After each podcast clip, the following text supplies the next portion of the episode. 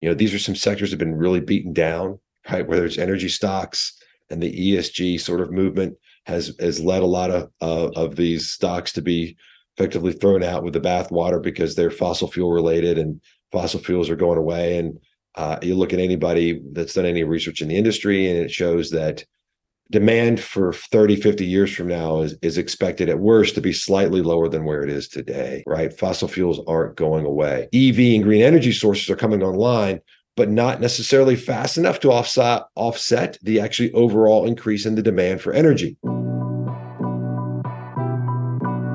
Welcome back to Investing Experts Podcast. I'm your host for today, Rena Sherbill, and I'm excited to bring you my conversation today with David Trainer, longtime Seeking Alpha contributor, CEO of New Constructs, an investment research firm. Great to have him on talking the markets, specific stocks, how investors should be thinking about navigating the markets. Look for David Trainer's articles on Seeking Alpha, and all Investing Experts podcast episodes are available with full transcripts on Seeking Alpha. Also, any article mentioned in this podcast will be available on the show notes, which is in the episode description on whatever podcast platform you may be listening to. And if you're invested in the markets, I hope you are listening to our flagship podcast Wall Street Breakfast. So, those searching for insight, investing, news, reporting, and analysis, look no further than Wall Street Breakfast podcast. Hope you enjoyed today's conversation. David, welcome to Seeking Alpha. Welcome back to Investing Experts podcast. It's great to have you back on the show. It is great to be back. Thanks for having me. Yeah, last time you were talking to Daniel Snyder and you shared some of your strategy and your background and how you got to investing. So, for audience members who missed that, I recommend checking it out for a deeper dive into your background and and some of your uh, thoughts on the market. Uh, you know, a few months ago. I'd love if you could update listeners on how you're looking at the markets, how you're thinking about the markets these days, late June, pre long holiday weekend.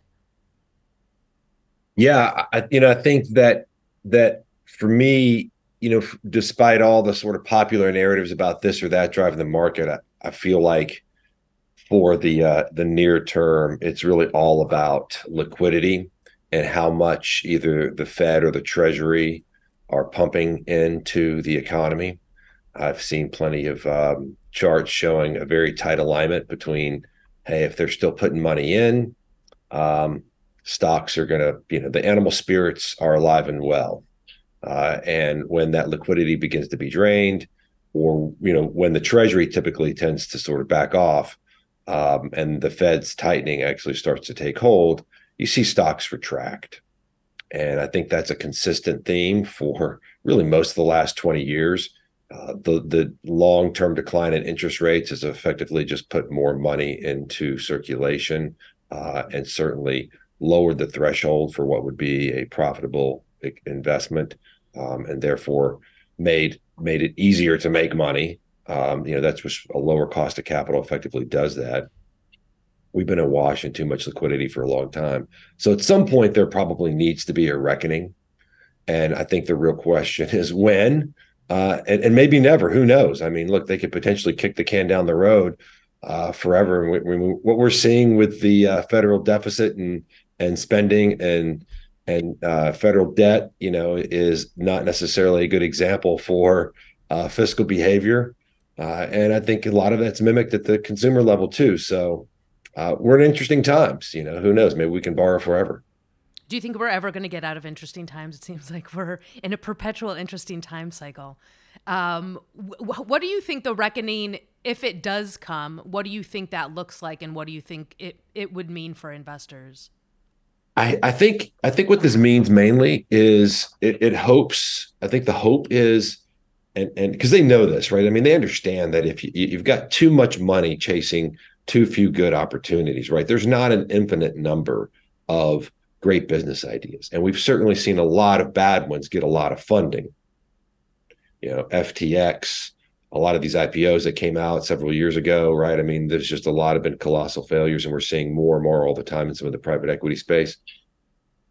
So there's sort of three ways this kind of happens, like in a very, very simplistic model, Rena, right? You've got like, you've got it goes on forever and never stops. You got it comes to a crashing halt and it's cataclysmic. And you know, we have a long, you know, a lot of people lose a lot of money, and a lot of people are discouraged and don't invest for a long time. And you have something in between, where you have more of a gradual unwinding of these bad investments and a and a gradual, uh, steady but sure uh, reallocation of capital to towards higher returning investments or uh, higher return on capital type of investments. And I think what the Fed is hoping for is something right there in the middle, you know, to, to sort of walk the primrose path of, hey, we want to re- re- return to a world where people are more discerning about where they allocate capital. And therefore, we can kind of get back to longer term growth uh, opportunities and without creating too much damage. I don't know if it's possible. You know, at some point, people have got to effectively pay the price for putting the hand on the hot stove. I mean, you know, you, you can't not lose money for putting money in a bad investment. Um, how we navigate this, I think, will will be honestly the is the quintessential question of our time. It will be what defines a lot of financial uh, history and um, economic history and history books and and textbooks um, because we live in this new age where people can sort of print money and we're seeing the, the links to which that can go to affect economies. Based on how the Fed has acted and and how you think the history of of the market is going to right itself right with a W, uh, the net, the coming quarters, uh, the rest of this year, how do you envision uh, kind of macro picture? How do you envision what kind of CPI numbers do you envision coming out? What kind of picture from the Fed do you envision coming out? How are you looking at Q3 earnings? What's your general take? Uh, I, think that I think sort of the consensus amongst the sort of the the more rigorous investors is that Q3 earnings are or Q2 earnings are still way too high. They've got to come down quite a bit, uh, and and that's that's going to potentially cause some some issues. Uh, as for like the Fed and CPI and those kinds of things, I sort of shy away from some of that, Rena, because I mean, there's just too there's too much opportunity for some manipulation. You know, look, we've we, you know there are many many books and studies that have shown since before Nixon, uh, you know, the, the White House administration and other regulators have effectively rewritten the formulas for how CPI and other things are measured. So, uh, depending how you slice it, uh, and honestly, depending how the narratives are spun, yeah. you know, we've got bad news all the time. You know, the Fed said we're pausing, but we're going to raise rates more later. And it didn't matter what the Fed said. The market sort of had its own narrative, and that's all it cared about. Uh, and, and so I've kind of given up trying to figure out what the prevailing narrative is going to be because I don't, I can't control it. I think it's hard to predict it. Uh, I do think that that that most of uh, sophisticated investors understand that there needs to be some reconciliation. We hear that a lot whether it's from Druckenmiller or Warren Buffett or Charlie Munger or many other folks, right? Um, we hear it quite a bit, and and so how it's going to actually unfold and when, I mean, that's the that's the billion dollar question. If I if I could tell you that, you know, we'd be doing this on my yacht, right? Uh, if we'd be doing it at all, you know. Uh, and, and so I think that's the tough part. I think that's what makes markets tricky. It's what makes our time interesting. Yeah. So, speaking of these interesting times, I think part of what is making it interesting um, are these disruptions across the board. I think every sector you look at, you can see this disruption happening in tech, it's AI. Uh, you know, in finance, it's crypto and various degrees of successful crypto. Uh, but there's so much happening in every sector what do you have favorite sectors to, to look at or, or are you more focused on the stocks no we definitely look at things at a sector level so because we cover so many stocks and uh, that we we definitely have insights on the overall market in terms of just fundamentals and valuation now uh, you know that doesn't mean i can predict when these disconnects will rectify uh, I just means that we see them and we can look at them in historical context. But when you look at historical context at the macro level and a lot of things, we're in uncharted territory. So exactly when that territory starts to look or or revert to the mean, I'm not going to predict. Uh, but yeah, on a sector level, we like a a re um, a sort of reallocation into basic materials, financials, and energy.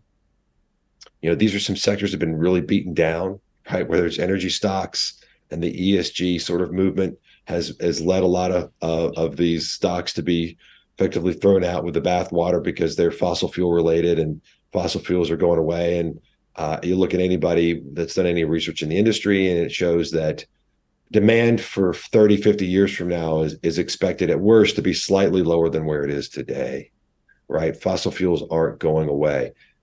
EV and green energy sources are coming online, but not necessarily fast enough to offset offset the actually overall increase in the demand for energy.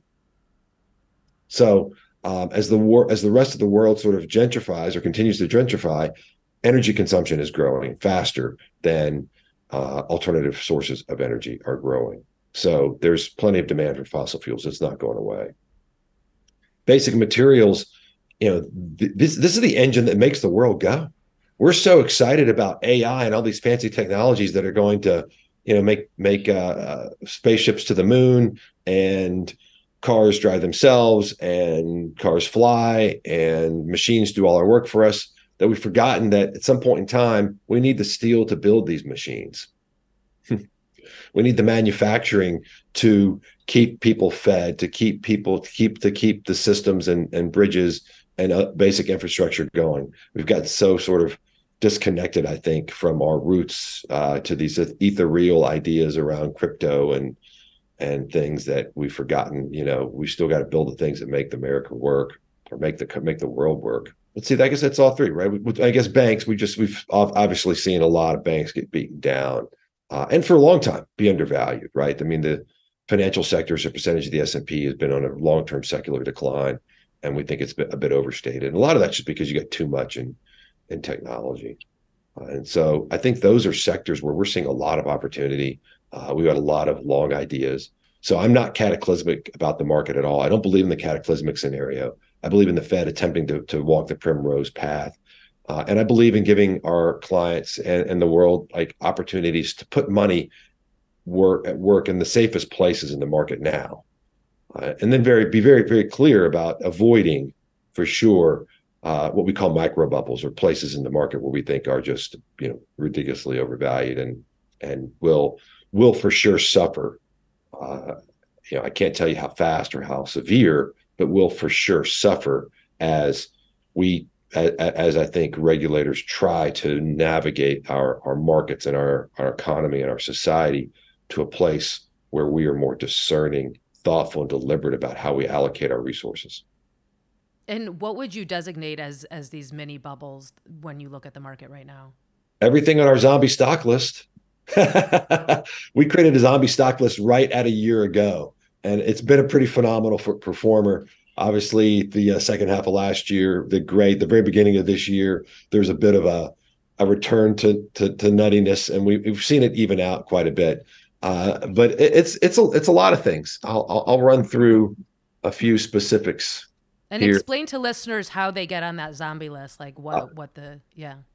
Yeah, the zombie stock list is com- are companies that are burning so much cash that they have less than 24 months of runway so they have so little cash that they're not going to be able to support their current cash burn rate for more than 24 months. A lot of times it's just a couple of months, a few months. And then we've seen companies have to raise more capital uh, or cut staff, cut spending drastically.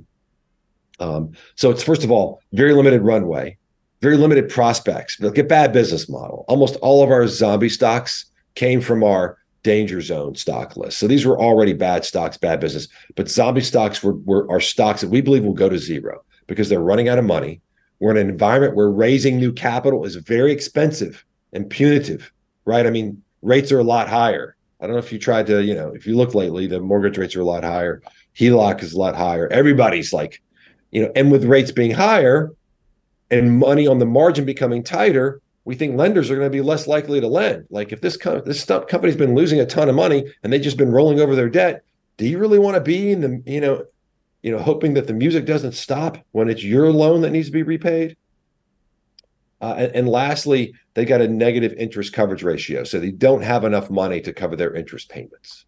So yet another reason why, if they do have to borrow more money to continue the cash burn, uh, another reason why lenders would be unlikely to lend, or they, if they do lend, will be at a much more expensive rate. So we've got about I think 30 stocks on that list, and it's a variety of industries.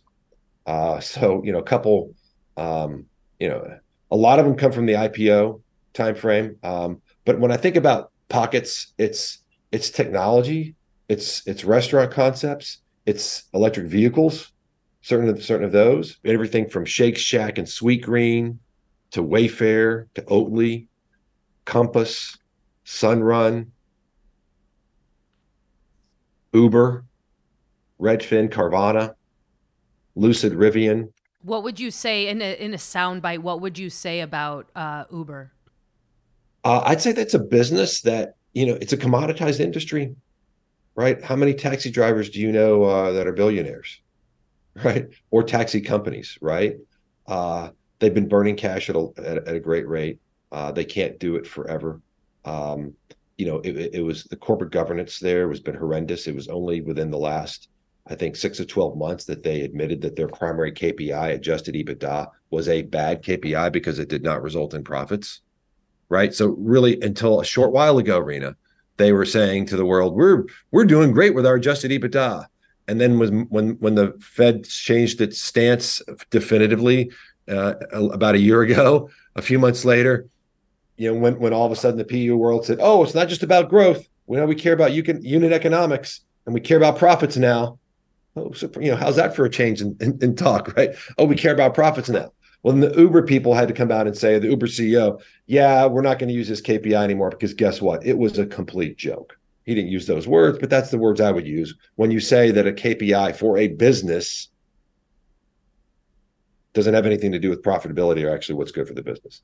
That's a bad thing uh, valuation is still extremely expensive. And, yeah, I just don't. I think they're going to have a really hard time getting any more debt um, or continue to fund this business because it's just not a lot of profit to be made. I mean, there's you know what? Give me tell me what the competitive advantage is for any of these businesses, and how hard is it or not hard? How simple is it for other companies to do to start up and, and compete?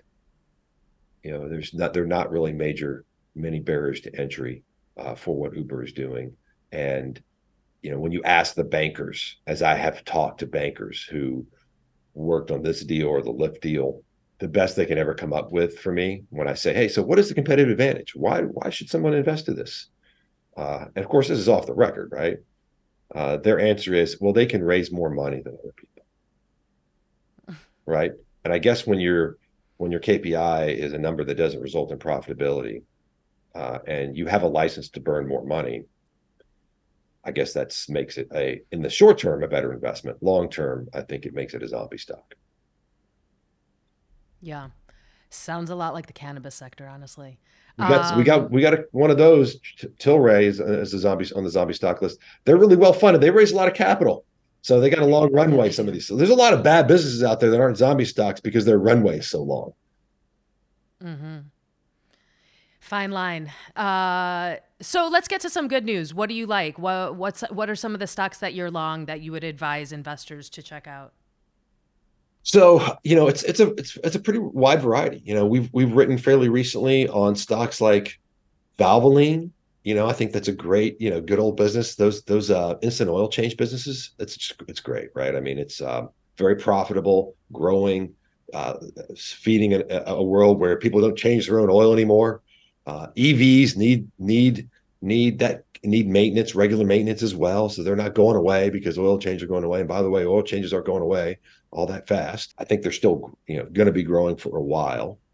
Um, you know, we, we like some of the legacy automakers. We think part of the micro bubble with the EV startups means that there's an excess amount of capital there that's been effectively taken away from Ford and GM, and that those that those firms will leverage what will prove to be the more important advantage, which is scalability, manufacturing expertise into the EV space. They'll catch up on the technology front, and it'll ultimately be the the uh, scale that they have in place that is very expensive. And so far, really, really, I don't think Tesla has delivered on. I don't think they've sustainably generated sustainably generated profits at Tesla. I think a lot of it's false from regulatory credits, and I think a lot of it's false from uh, a really big cutback in, in R&D and other kinds of expenses that they're going to need in order to to not not fall behind as fast because they're no longer staying ahead. They're losing market share in pretty much every market. We just got and we just had a conversation, a bull bear debate around Tesla, and, and they were echoing some of those points. So you feel like GM or Ford could overtake them easy in the EV space? Eventually, yeah. It's Yeah. not going to happen tomorrow. Yeah. But this is a big, slow moving industry. yeah.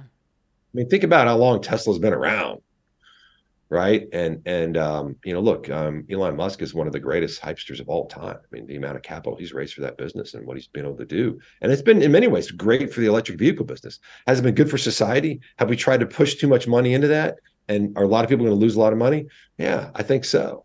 Uh, but does has it help change some behavior? That part is good. You know, that for sure is good. I mean, I think Elon Musk has done some good things and some bad things. Uh, it's hard to paint people with one brush. We're Yeah. we're dynamic creatures. Uh, he's not the savior. He's not the devil. Well said. uh, AutoZone and O'Reilly, right? P- keeping on the car theme. Uh, those have been two extremely successful picks for us, and we still think they look good. You know, and and and again, they, they you know, these are just great business models, very efficient that people overlook because they're not as sexy.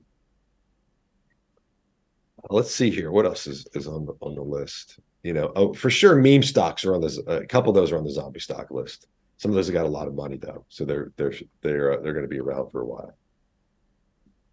Uh, you know, when we when we get into the, the the nuts and bolts around basic materials, um, Warrior Warrior Met Coal is extremely interesting stock. Uh, people, a lot of people think coal, ESG, it's it's terrible, um, but there are two types of coal.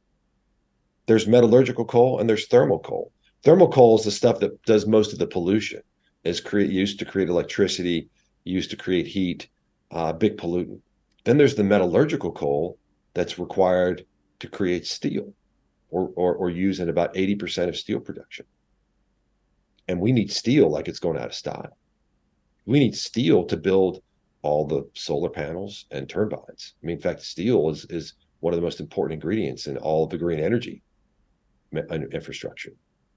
Uh, we need we need steel to build cars. We need we need steel to build machines. Um, you know, and, and so uh, the, this this this metallurgical coal company has just been decimated valuation wise if it's going to go out of business, and yet it's supplying one of the most important ingredients to one of the most important, I think, sector you know call it sector, but uh, groups of companies, uh, drivers in, in the world, and that's steel steel demand. And for that matter, we like couple steel companies, Nucor and, and um, Steel Dynamics. Uh, they're you know all these stocks are trading as if their profits are profits are going to permanently decline by 40 or 50 percent And would you put that just at the sector that they're in? Uh, I, I I put it I put it like specifically for steel. So basic materials is a bigger picture, and I, I think there's other opportunities similar to that that are kind of coming back to the theme I mentioned before. You know, we're getting ahead of ourselves on the big picture with AI and and and things just you know and robots doing things right. But what's building the machines? What's building the robots? Right? What what do we need for that? We still need steel. We still need steel for all the stuff that keeps the the the, the world going in its current form. So, um, uh, and we still need a lot of basic materials for that matter. And, and so, yeah, I think th- those are examples of those kinds of opportunities. If that, hopefully, that answers the question. Yeah, I think it does. Um, what are you looking at in the financials? Uh, we like Zion's Bancorp. We like Discover Services. Uh, Discover, we, we we put that on our long list a few months ago. It's done extremely well. I think I'm not sure on Zion. I think it's still relatively flat. Uh, both of those are businesses that have got great underwriting and good capital cushions. Uh, I also like Schwab. Uh, Schwab's capital cushion and ratios aren't quite as strong, but it's a more diversified business. Uh, and so I think there's some potential near-term pressure on Schwab and having to, to sort of raise some more funds. But ultimately, I think you're going to get you're getting Schwab now at a great discount. Uh, and same as same for Zion's, same for Discover. They're all trading as if they're well. Zion's and Discover are trading it as if profits will permanently decline by a huge amount. Schwab is just way cheaper than we've seen in a long time, and we just think it's one of the most prime, great businesses in the financial sector uh, out there. Uh, similar with J.P. Morgan. You know, I've said J.P. Morgan is safer than an index fund Why? because I think uh, when I say index fund, I mean like the S and P 500, because the S and P 500's got so much junk in it right now uh, with respect to technology and narrative-driven, speculative-driven stocks, whereas J.P. Morgan is just, uh, I mean, it's big, diversified, best returns on capital in the business, huge amount of free cash flow. I think the beta on JP Morgan is going to be, be- better than the beta on the S&P 500. And I think uh, through and through overall, you've just got a better overall profile of the business.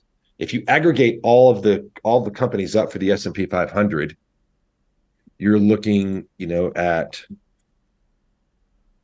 uh, you know, a free cash flow yield of, of, of around three percent. You know, and J.P. Morgan's got six percent. Um, you're looking at you know higher returns on capital, but not as good at trends in economic earnings for the S&P 500 versus SM versus J.P. Morgan. Um, when you're looking at valuation for J.P. Morgan, you know you've got a, a price that implies a permanent 20% decline in profits the S&P level, you're looking, you know, at, at a price that implies a 450% improvement in profits. And the net present value of future profits is 450% of what current profits are. That's what's baked into the uh, price of the S&P 500. Baked in the price of JP Morgan is a permanent 20% decline in profits. So risk reward here is just phenomenally better. Do you have do you have broad thoughts on regional banks and and bigger banks given kind of what we've seen in the market this year? Nothing too I think too revelatory. Mm-hmm. Uh Rena, I think, you know, the big banks versus the small banks big advantage, right? You know, that's kind of what's that's that's for sure that the big big banks don't have the same risk that the regional banks carry. And I think at the regional bank level, the answer is not you know not sexy or exciting, but you got to do your homework you got to sharpen your pencil. And there's some great opportunities and values out there. And there's some risky ones still. And I think, you know, long term, a lot of this is all narrative driven. Uh, you know, I think when you look at First Republic, yeah, they made some bad investments, but uh, you know, until people started like sort of pulling the flowers up out of the ground to check the roots, right? Um, and and and like forcing people to mark things to market that didn't necessarily need to be marked to market. You know that's just been bad for bad for society you know and force some of these businesses out. And you know i think what happened with silicon valley bank was you had a phenomenally terribly run business uh, and they deserve to go out of business uh, precipitated by some of the very people who got bailed out so i think we'll probably look the history will will probably not to look too kindly on that all of that but at the end of the day this decline in trust in the banking institution to effectively borrow short term and lend long term, which is what they're supposed to do, so people can get yield. Um, that the fact that that is now being effectively thrown under the bus as people become so bloodthirsty for higher short term returns, and as they see those evaporate in other places where they've been able to get them easily in the past, there's effectively kind of undermining the the, the core elements of trust in society. That's not a good thing. Yeah. Um, while being mindful to not put the robot before the cart, how are you looking at tech? I, very similarly, I think you've got to really just be discerning. You know, look, I mean, that's a theme that I feel like is overlooked these days. The importance of discernment in everything we do, allocating all of our resources, emotional resources, physical resources, financial resources, spiritual resources, right? You know, uh, emotionally, you don't want to invest a lot in people that will betray you. You don't want to invest in folks that aren't going to provide you a good return. And that's not a exploitative thing. That means if you love someone, you want to be loved back. You deserve to be loved back, right? Um, that's a return on your emotional investment. Uh, you know, I think the same is true on, you know, for, for for physically. We don't want to go out there and pound our heads into a wall. We're not going to get a good return on that behavior If we exercise, we probably will. Uh, and I think people need to think about investing in the same way. If you put money into businesses that take it and burn it or reallocate that to Wall Street and executives, you're going to suffer. If you put money into businesses that can take a dollar and make it into a dollar 20, you're going to prosper. As long as as long as you buy that investment at a good price. You effectively the, the real way is to think about I need to buy that investment at a price that implies the company is going to take a dollar, and make it into 60 cents, but the company actually takes a dollar, and makes it into a dollar 20. That's what investing is about, right? You have to you have to buy low expectations, sell high expectations. And that's what makes it a little bit difficult, is because the expectations play such a role here. And if expectations get abnormally high in a way that just drives the price higher and higher, and the self reinforcing sort of narrative that's based on no real connection to fundamentals, you get in trouble. So um, I want to make that distinction. It's not as simple as just putting your money into something that's going to make value, make money. You have to buy it at a price that implies it's going to make less money than it actually makes. That's the point of the stock market. That's the whole Mr. Market analogy. Buy from Mr. Market when he's overly pessimistic, sell when he's overly euphoric. Um, and that's that's a that's a dynamic. But the, the, the general underlying theme here is that we as individuals in in a in a free enterprise society are the ones who have to be responsible for allocating resources intelligently. Can't expect anyone else to do that. That's not your money manager. That's not necessarily your fund manager in a mutual fund or hedge fund or even financial advisor. You got to make sure that they're doing that kind of work responsibly. We can't just pretend that it's going to happen. Because if if we, we do choose to abdicate that, we're going to see continued misallocations of capital and that I think ultimately leads to the demise of our society. Because if we keep wasting money, so, we go, we keep, you know, you can't burn it forever. you think this AI hype, are you likening the AI hype to just frothy, frothy companies getting swept up in a narrative? A lot of it, absolutely. Just like we've seen with every other kind of hype. I mean, look at the fast casual restaurant hype, you know, hype, hype, hype, uh, hype is everywhere uh, all the time, especially in a world where it can be whipped up and and, and channeled and, and profited from so easily, right? I mean, people are selling activity on Reddit to institutional investors. People are selling activity on Robinhood to institutional investors. Payment for order flow.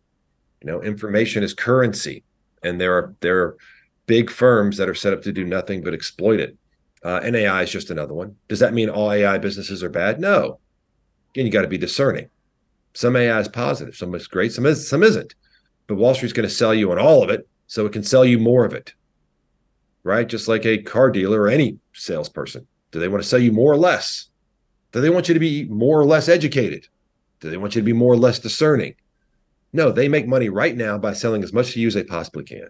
And I've been on Wall Street and I've seen that's exactly what the behavior is all about. There have been many books written on that, whether it's Michael Lewis uh, or or um, uh, Nassim Taleb. I mean, they've written books like biography, uh, biographies on just the, the personalities, and I've seen it firsthand. They want to make as much money as they can right now. That means saying whatever they need to say to get you to buy as much as they, as much of what they're selling as possible. And and that's part of why I kind of say, look, be discerning, understand what you're up against. Realize these people in Wall Street made lots of money. Why? Because they're good at selling, the best salespeople in the world. We've seen it time and again. So understand that if that's who you're up against, do some diligence and making sure they're telling you the truth, making sure that you understand the fundamentals. Don't just trust what you hear. So, what's a good example of of discernment in the tech space? What's what's a good example of that? Of a tech stock that we like? Yeah. Uh, you know, let me let me let me go through the list here. I'm trying to think of a uh, uh Intel is is one that jumps to the top of the screen here. Uh, you know, a, a great stock, really cheap, that's just been beaten down for a long time. Uh, that has a lot of tailwinds. You know, whether it's the reshoring of a very important industry, whether it's the growth of a very important industry. Um, you know, in many ways, Intel is is is sort of a, a pick and shovel for AI. You know, and the continued digitization and growth in data. Cisco is another one of those that's like that. Um, and, and those are two examples I think of being discerning, understanding where where where there's not a lot of hype and where the underlying fundamentals and economics of the business are good. Um, what do you think uh, investors would be best served knowing in terms of looking at you know how much tech is affecting different sectors of the market how do you think that uh, investors should be thinking about tech influencing like different sectors? Do you think that it's specific to the companies, or do you think that there's broadly speaking, companies getting into different things that aren't going to make sense for them? You know, I think it comes back down to good management, right? Is management discerning? Right? Think mm-hmm. about that. You know, I'm investors are the owners of capital. Managers are effectively their agents. Right? Agents' job is to be is to grow your capital. It's their, that's their overriding prime directive is to grow that capital, take that dollar, make it into a dollar more, which means they better be discerning about how they allocate your capital. That's their number one job. If you got a management team that's got a good track record of being discerning, well, then you're in good shape, hopefully, right? I mean, unless they go nuts and you know all of a sudden lose it, right? And how do you measure whether or not they have a good track record of being discerning? You look at the return on invested capital over time of that business. You know, you look at how much cash flow the company's generated on the capital that has been invested with it or trusted with it. That's what you got to do, uh, and and that's that's number one, first and foremost. Uh, the second part of the answer is, you know, I like to say to our team here, you know, technology is every sector now, right? You know, it's healthcare or basic materials. You know, technology is changing the way that if it's not changing the way you do business to make to do business better, then you know you're falling behind technology is really everything, right? And so I, I think that's that to me, I think has been in place for a long time. Honestly, since the beginning of time, right? If you're not using sort of new methods to get better, to do things differently, you know, you, you don't really have a sustainable business, right? Because we live in a competitive world, right? If there's one thing that we we've learned in, as a society, you know, and we, we know about ourselves, we all want to make money, right?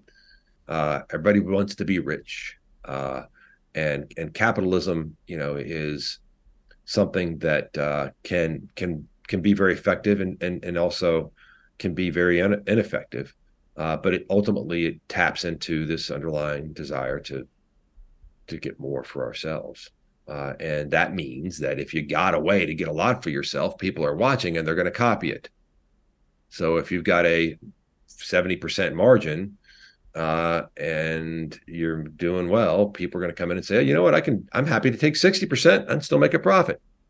And then someone comes along and says, I'm happy to take 50. And then someone says 40 and 30, you know, and, it, and let's just say that the, the, the threshold for making money is 10.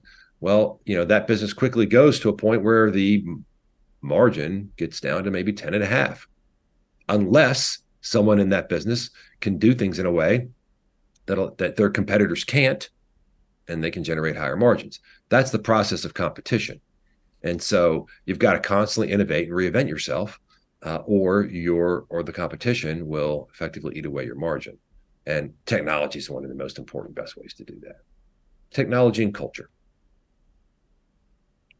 Culture, like in the in the company, you're saying? Yeah, I think culture. I think that yeah. is the to, to motivate and attract good people who will do better than folks who don't care. Yeah. Um, well, David, I really appreciate you getting uh, both esoteric and practical with us. I think a lot of uh, food for thought. I'm interested. You've been with Seeking Alpha for almost as long as I have. I'm curious what your what you get from writing for Seeking Alpha, or maybe what your favorite thing about writing for Seeking Alpha has been. Um, so, Rena, uh, yeah, I, I think, um, I think the the exposure on Seeking Alpha has has been has been great for us. Um, we used to put a ton more out there on Seeking Alpha. We we pulled mm-hmm. a lot back um, because you know what we do. I think is is some sort of very high value add work. Uh, but I, I, love I love the uh, exposure to lots of people. I love the exposure to a lot of different ideas. I love the interaction with people who read our articles. Uh, I think you know I think it's become a great marketplace for a lot of self-directed investors to get a lot of good research. I think it's really important to remain to be discerning. Um, I think for sure uh, everyone gets caught up in certain fads, and and we've seen, um, you know, times when some of our articles do extremely well, and and and, and then don't do well. You know, it's just because people are are moody. Um, but I think what you'll find from our research is that it's very consistent. We beat the same drum we care about discernment. We care about helping our clients become more discerning, and we're extremely discerning in our own research. Nobody does a better job at getting to to the truth about earnings than we do. That's proven independently by papers from Harvard Business School, Ernst and Young, that have been published in peer-reviewed journals, and we apply that to our ability to see which management teams are most discerning in our measurement of return on invested capital, which flows into our valuation analysis, which helps us understand how euphoric or pessimistic Mr. Market is about the stock. So people can make good decisions about buying good businesses at good prices. And that's what we're going to focus on uh, day in, day out. And sometimes it's more popular than it is at other times. Uh, but people can trust that we're always going to stay true to that. Yeah, got to stay with a little traditional uh, success in the face of all these uh, newfangled disruptions. And uh, thanks for thanks for spending time with us today and sharing so much of your insights and and going deep with us. And uh, here's to the next conversation. And we always enjoy. I always enjoy reading you on Seeking Alpha, and I imagine many people listening do too. So appreciate you sharing your insights with the larger Seeking Alpha community. And thanks for coming on today. Thank you, Rena. I enjoyed being with you. Appreciate it. Look for David Trainer's articles on Seeking Alpha. And all Investing Experts podcast episodes are available with full transcripts on Seeking Alpha. Also, any article mentioned in this podcast will be available on the show notes. Just a reminder anything you hear on this podcast should not be considered investment advice. This is for entertainment purposes only, and you should seek advice from a licensed professional before investing. If you enjoyed the episode, leave a rating or review on your favorite podcasting app and we'll see you soon with a new episode.